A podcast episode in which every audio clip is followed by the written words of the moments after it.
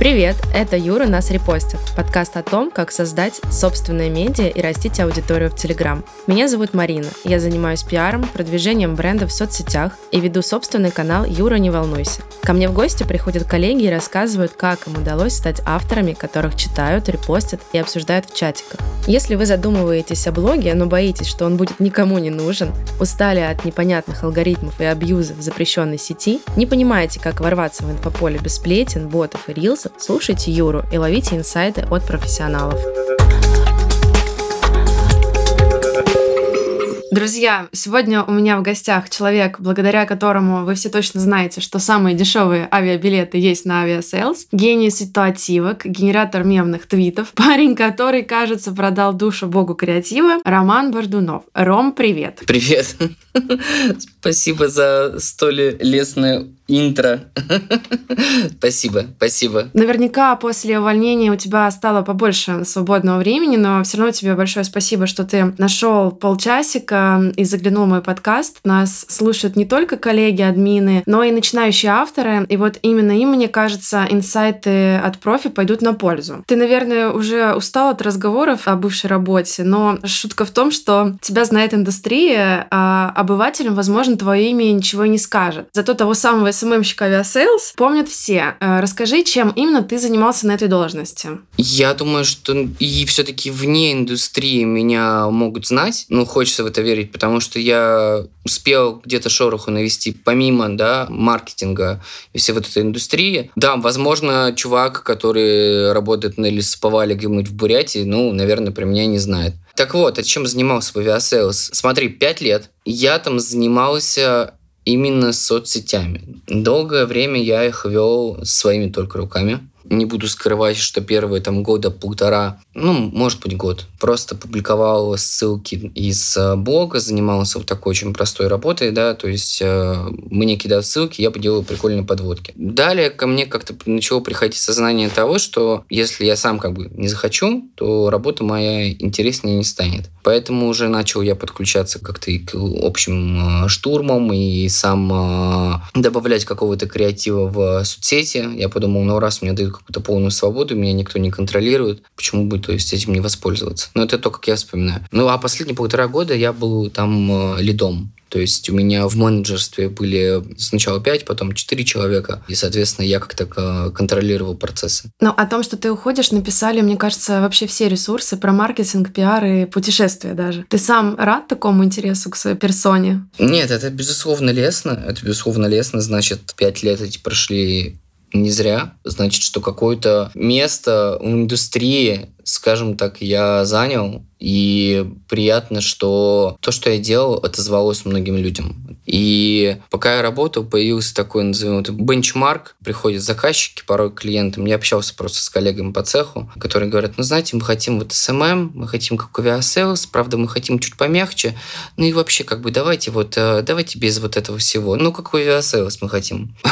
Многие переживали за то, что теперь как Aviasales без тебя не будет как Aviasales. Ну, понятное дело, что команда и все. То есть это же никуда не ушло. Ты просто один из цепи. Но все равно же с тобой будет ассоциироваться. Как э, там без тебя? На самом деле все будет отлично, потому что там остаются два замечательных менеджера. Ну, они работали со мной полтора года.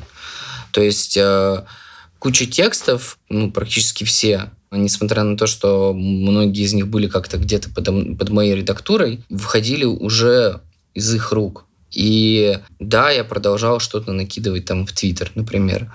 Да, какие-то подкидывал там идеи для текстов, помогал где-то что-то докрутить. И сейчас, когда я захожу в Твиттер Aviasales и вижу э, твиты, которые написаны человеком, который, собственно, и до этого уже полгода что-то писал, и ему пишут, ну, Aviasales, конечно, уже не тот, вообще не тот, что раньше, да?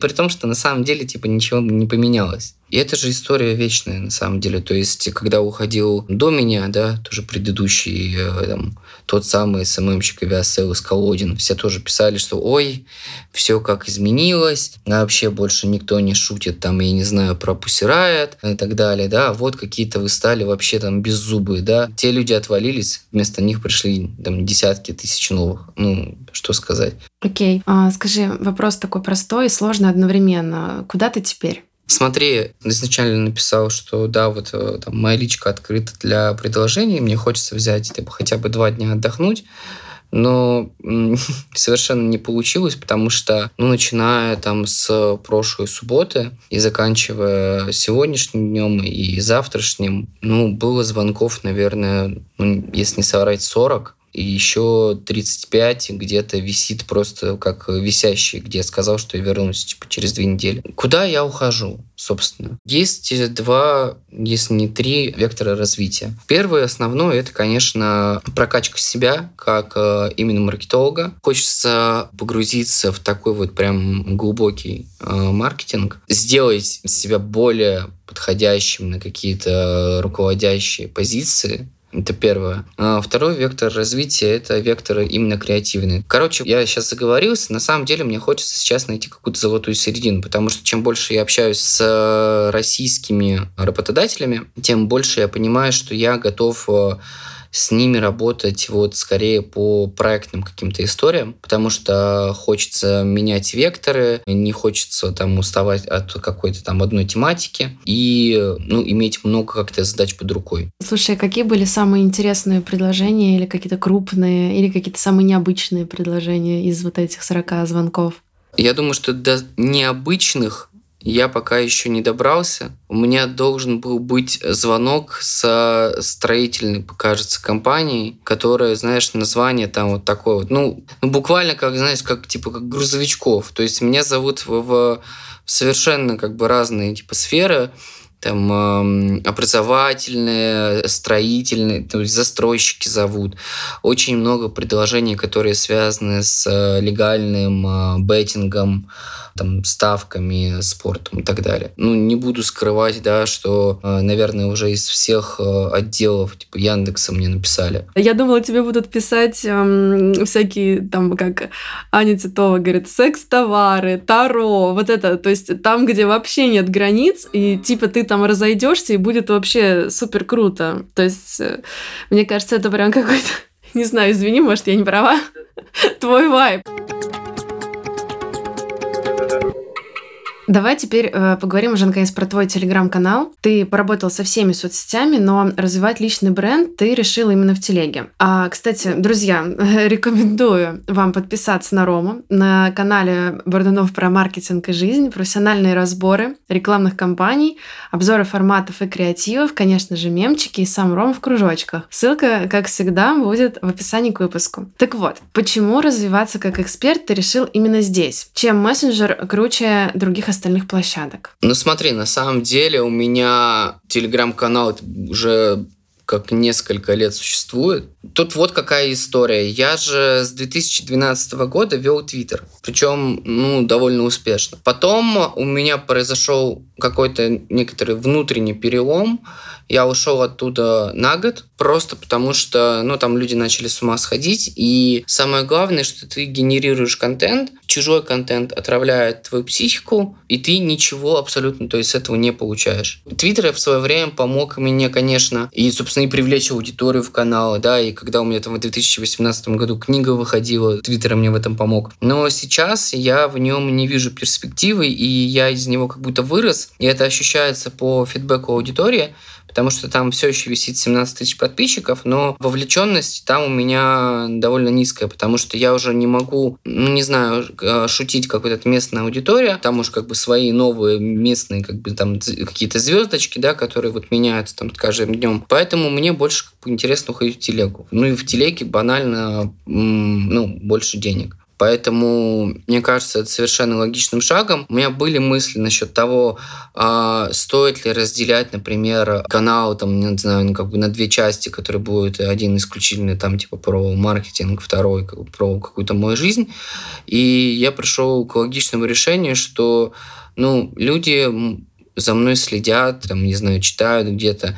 Не потому, что там я маркетолог, или потому, что я, там, не знаю, может быть, когда-то что-то написал или, или делал в Твиттере, а потому что вот есть я, ну, типа просто, ну, Рома Бордунов, вот такой типа, прикольный чувак. Поэтому, ну, я в своем канале, как бы, конечно, стараюсь держать рамки разумного, и сейчас буду, конечно, больше писать про какие-то сферы, там, типа, бизнесовые, но, тем не менее, я решил не разделять, потому что есть люди, которым просто интересна моя жизнь, есть люди, которым интересно попутно читать какую-то мою экспертизу, скажем так. Кстати, у меня в гостях э, в прошлом выпуске был Андрей Фрольченков с аналогичным карьерным поворотом. То есть мастодонты маркетинга уходят в Телеграм. Это тенденция, получается? Ну смотри, во-первых, все, у кого чуйка есть, все уже давно да, туда перешли. Тем более с э, блокировками соцсетей как-то в России. Там, в принципе, как бы в Телеграме реклама была достаточно дорогая, и особенно типа в личных блоках. Потом туда повалили, значит, э, звезды из Инстаграма, когда Инстаграм заблокировали. Собственно, непонятно зачем, потому что это совершенно неподходящая как бы, для них аудитория. Но я подписан на Телеграм Кати Лель, которая сошла с ума, и мне это очень нравится. И там пожелания доброго утра очень часто появляются. Подписывайтесь на телеграм-канал Кати Лель. Там очень много интересного, увлекательного контента. Короче, это деньги, это быстрый доступ э, к аудитории, отсутствие идиотских каких-то алгоритмов, да, там, не знаю, начальство в виде Илона Маска, который там сегодня придумывает одно, завтра придумывает другое. Короче, плюсов э, куда больше, типа, чем минусов. Поэтому у меня сейчас э, две основные площадки, это Telegram и Instagram. Ну и LinkedIn для тех, кто, собственно, прямо из э, профессиональной типа сферы. Вот сейчас я еще там пытаюсь что-то делать. Ну, хорошо. А что насчет денег? Свобода самовыражения, которую дает Telegram, это, конечно, все очень хорошо, но зарабатывать тоже все хотят. Как ты думаешь, сможет ли канал приносить э, столько, чтобы хватало на комфортную жизнь, ну и, конечно же, на дешевые билеты? Ну, смотря кто как для себя определяет границы вот этой комфортной жизни. Сколько там, я не знаю, сотен тысяч рублей для этого нужно. Ну, правда, с еридами, конечно, сложно стало. Наверное, я, может быть, сейчас звучу как максимально, типа, необразованный человек, но я а, слушал подкаст э, Ткачука об этом, вот там один из немногих уважаемых мной людей в индустрии, где он говорит, что, собственно, авторы законопроекта сами ничего толком как бы в этом не понимают, и а, конкретика, как бы, если и будет, то будет позже. Угу. Но они сказали до первого прецедента. Да, да, да, да, да, да. Но я при этом хочу заметить, да, что свято место пусто не бывает. Тут же, конечно же, появились эксперты, консультанты, настройщики всех вот этих вот штук. Да, типа мы все сделаем за вас. Вот. Хорошо. А что нужно делать админу, чтобы Telegram начал приносить стабильный доход? Хороший вопрос, изучением которого я сейчас как продолжаю заниматься на своем опыте, на своем опыте. У меня вообще экспертиза, которую сложно перенести на каждого, да. А я не могу каждому сказать, типа, ну, знаете, заработайте свою как бы репутацию там шутками в интернете, вытяните счастливый билет, а потом со своих площадок, да, гоните как бы трафик в Телеграм. А что, собственно, должен делать автор? Ну, как мне кажется, делает э, точно определить свою ЦА, э, для которой он пишет. Далее я бы, наверное, посоветовал, ну, блин, любая площадка, да, любая раскрутка, ну, если не брать мой случай, требует э, вложения каких-то средств. Поэтому, безусловно, взять пару консультаций у, собственно, экспертов по продвижению в Телеграм было бы не лишним. Да? А далее существуют уже какие-то, собственно, автоматизированные базы, не знаю, там телега ин, ТГАЦ и так далее, куда, собственно, тоже можно вложить денег там и начать раскрутку. Насколько эффективны эти сервисы, я не знаю. Вот, на телега ин я зарегался просто, чтобы там автоматизированные какие-то заявки на рекламу прилетали и все. То есть э, сам я в это деньги вкладывать вообще не хочу. я не, то я не собираюсь тратить деньги на рекламу. Пускай Пускай это происходит гармонично. Вот так вот. Каким-то какими другими путями. Я пока не планирую вкладываться в Телеграм, потому что ну, он достаточно мне приносит. Я вкладываюсь сейчас в другое. Я вкладываюсь в консультации с людьми. Я писал об этом тоже, что ну, чужие знания, чужой опыт э, должны быть как-то оплачены и компенсированы. Я тоже по поводу консультаций хочу добавить.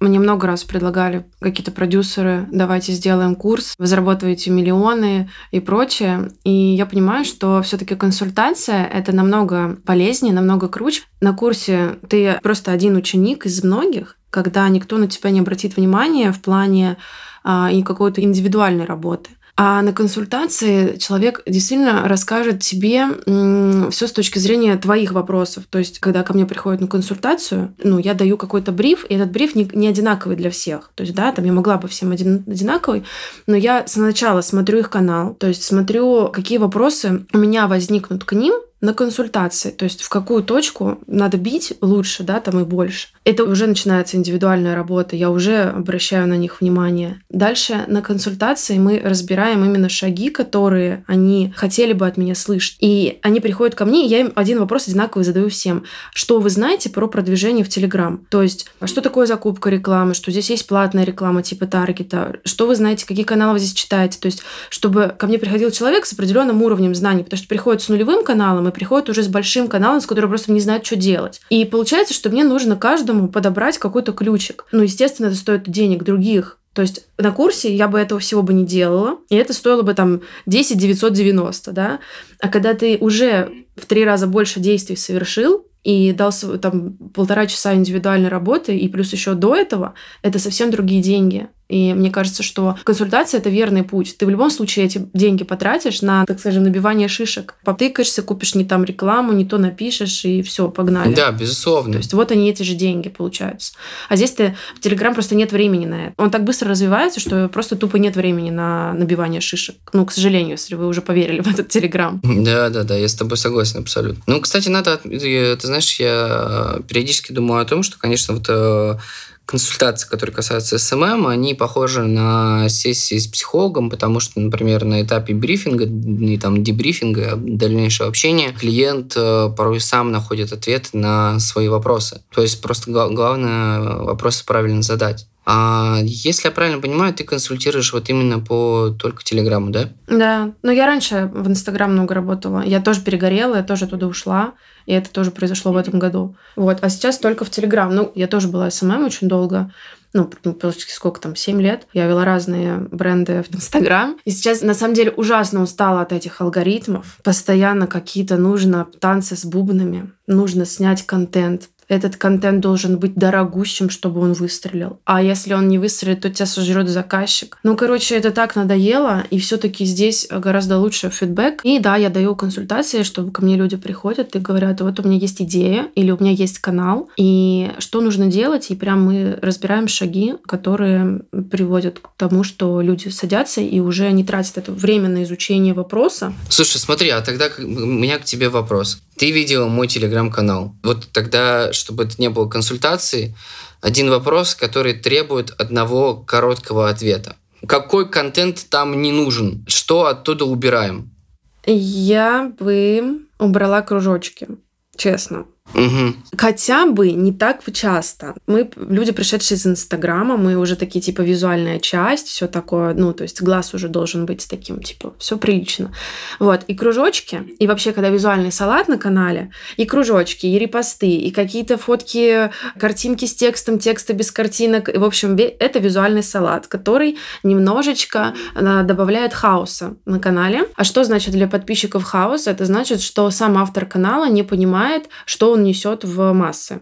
То есть если я знаю, что мой контент выверен, он там, ну, типа, аккуратные тексты, это значит, что я готовлю контент сюда, а не просто его выпуливаю. Ну, типа, знаешь, многие каналы крупные, они уже настолько здесь оборзели, что они на, не напрягаются за свой контент.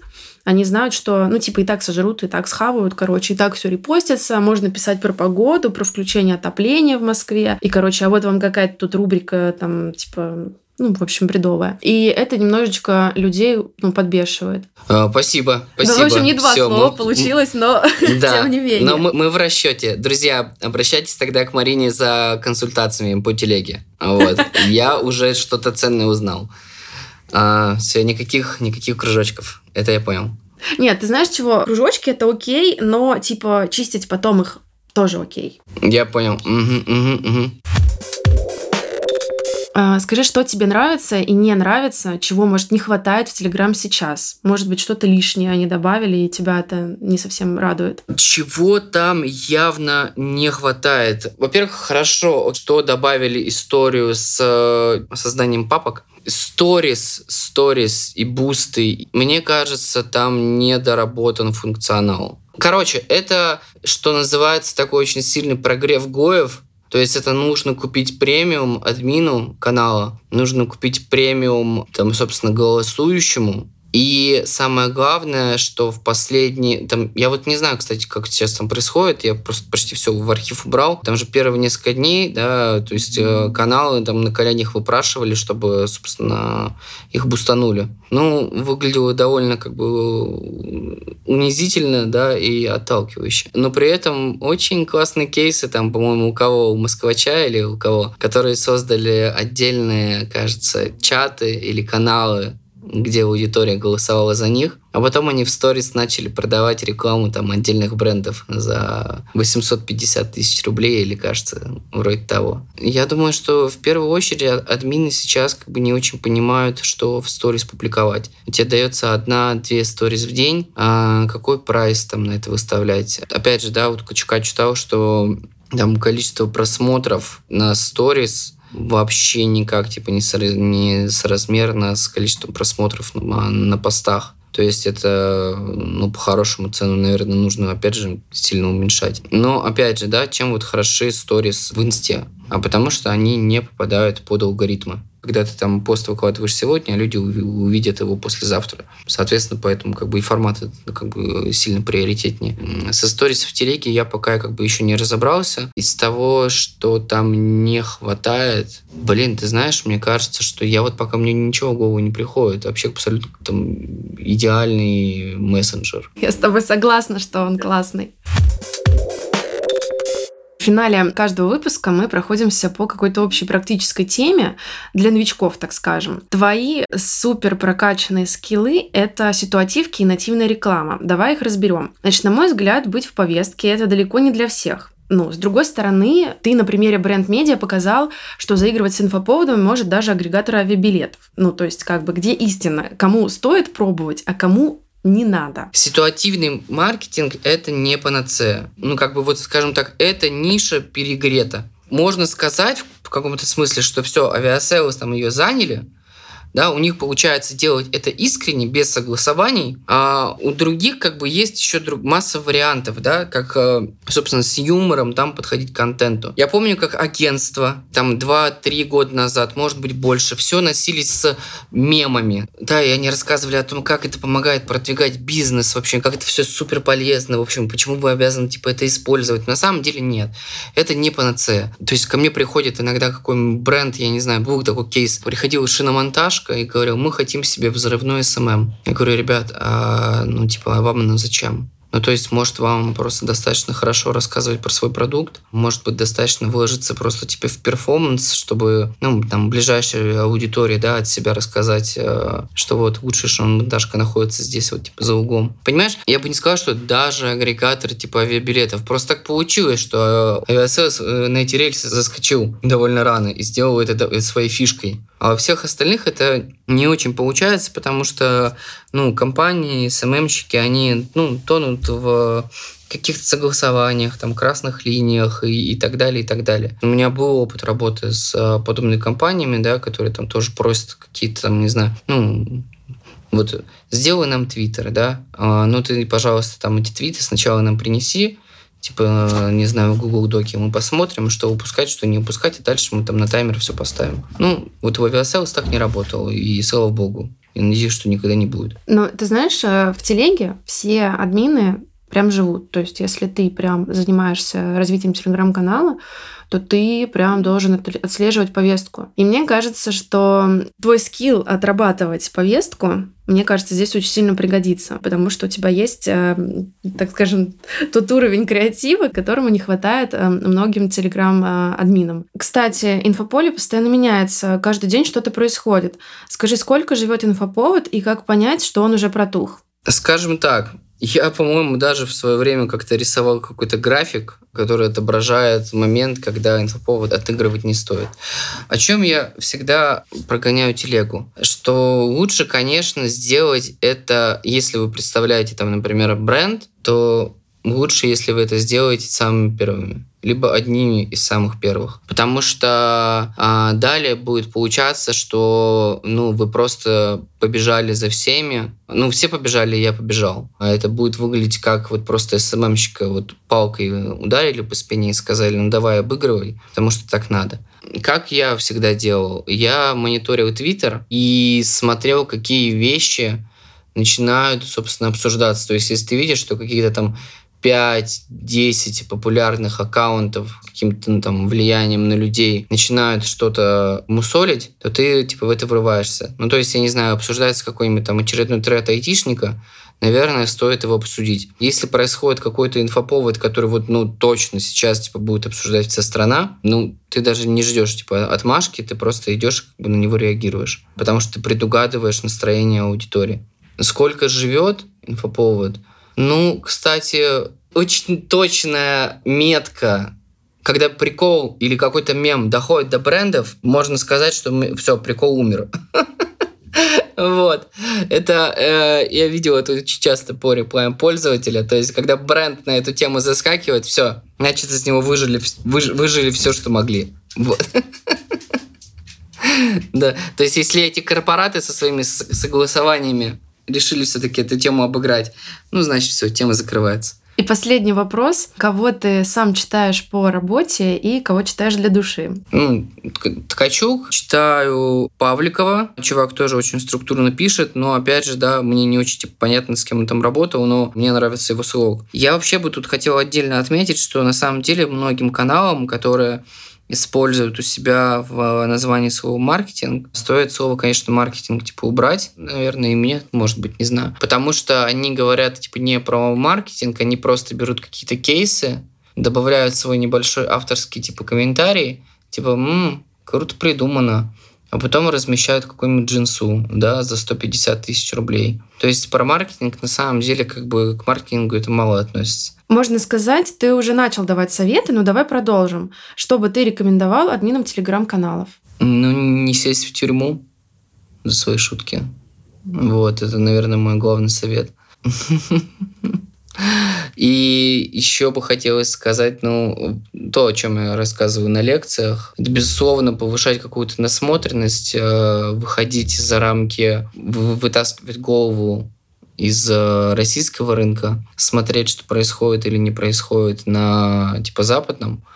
Вот, кстати, типа в плане СММ, ну, мы в России, типа в СНГ, вообще куда креативнее на самом деле и свободнее, чем в Америке. Это тут я как бы ни разу типа не ватник, это просто опять же типа консультировался с людьми. Там все тонут в, в правках и шаг влево, шаг вправо расстрел. Поэтому у нас как бы в плане типа СММ еще супер. Хотя, казалось бы, очень многие просто друг друга копируют и ничего своего не придумывают. Короче, нужно типа повышать насмотренность руководителям, которые хотят, э, собственно, себе какой-то там смешной взрывной СММ я советую, конечно, нанять э, стратега, который им объяснит, нужно ли им это или не нужно. Потому что, опять же, юмор да, не является какой-то панацеей, хотя чисто психологически это, безусловно, классный фактор для того, чтобы цеплять аудиторию. То есть не обязательно делать какие-то ситуативки, можно просто как бы, да, ваши тексты э, сделать менее похожими на релизы типа интерфакса и это уже будет работать. Ну, самое главное, короче, да, не сесть в тюрьму, не сесть в тюрьму, самое главное.